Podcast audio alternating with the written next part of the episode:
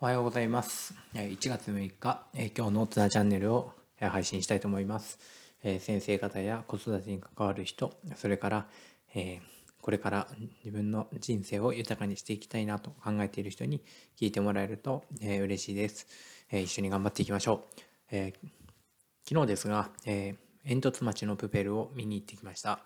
え友達から、えチケットをいただいたこともあって、とてもいい時間過ごすことができました。えー映画を見終わって、えー子供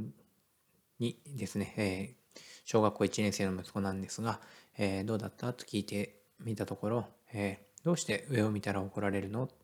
でも星が見られてよかったよね。それが、えー子供の息子の、えコメントでした。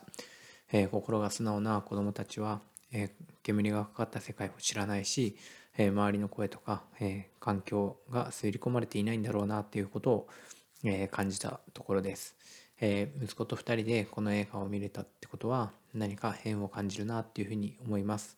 えこれから、え自分の子供たちにとって、えー素晴らしい星空が広がることを本当に、え願いたいなっていうふうにも思っているし、えそれを応援する、え大人でありたいなっていうふうにも思いました。え自分自身も、えーこの映画から、えーなんだろうなこれから今年1年頑張りたいなと思っていることのエネルギーをもらえた気がしています。で、えー大人は、えー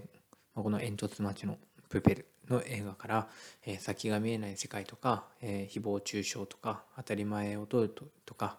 えー世の中や自分の生活と比較をしたりとか、物語と自分自身を重ね合わせたりするっていうことが多いと思うけれども、えー子どもたちはまだそんな風に思っていないんだなってことを感じました。えー大人とか、えー社会とか、えがですね、え子どもたちをなんかそうやって、えなんだろうなこう自由じゃないというか先が見えないというか、えなんかこう当たり前を当てはめていったりとかっていうふうに育ててしまっているんだなってことを強く感じました。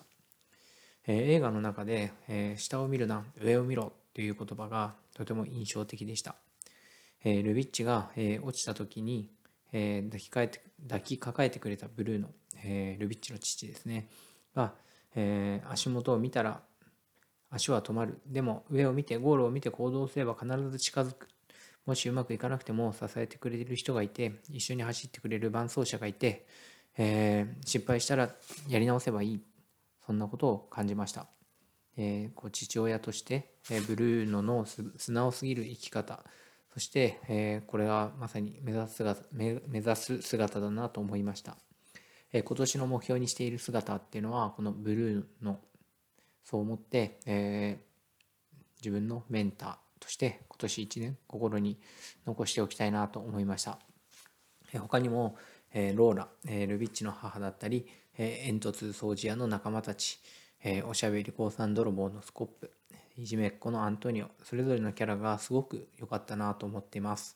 でレターってねあの、ま、この煙突町の、え国王みたいな人がいるんですけども、えレターの感じも、え今の管理職やえリーダーになってる人ってこんな感じだよねって思えて、えー登場人物の描写がうまいなっていうふうにも思いました。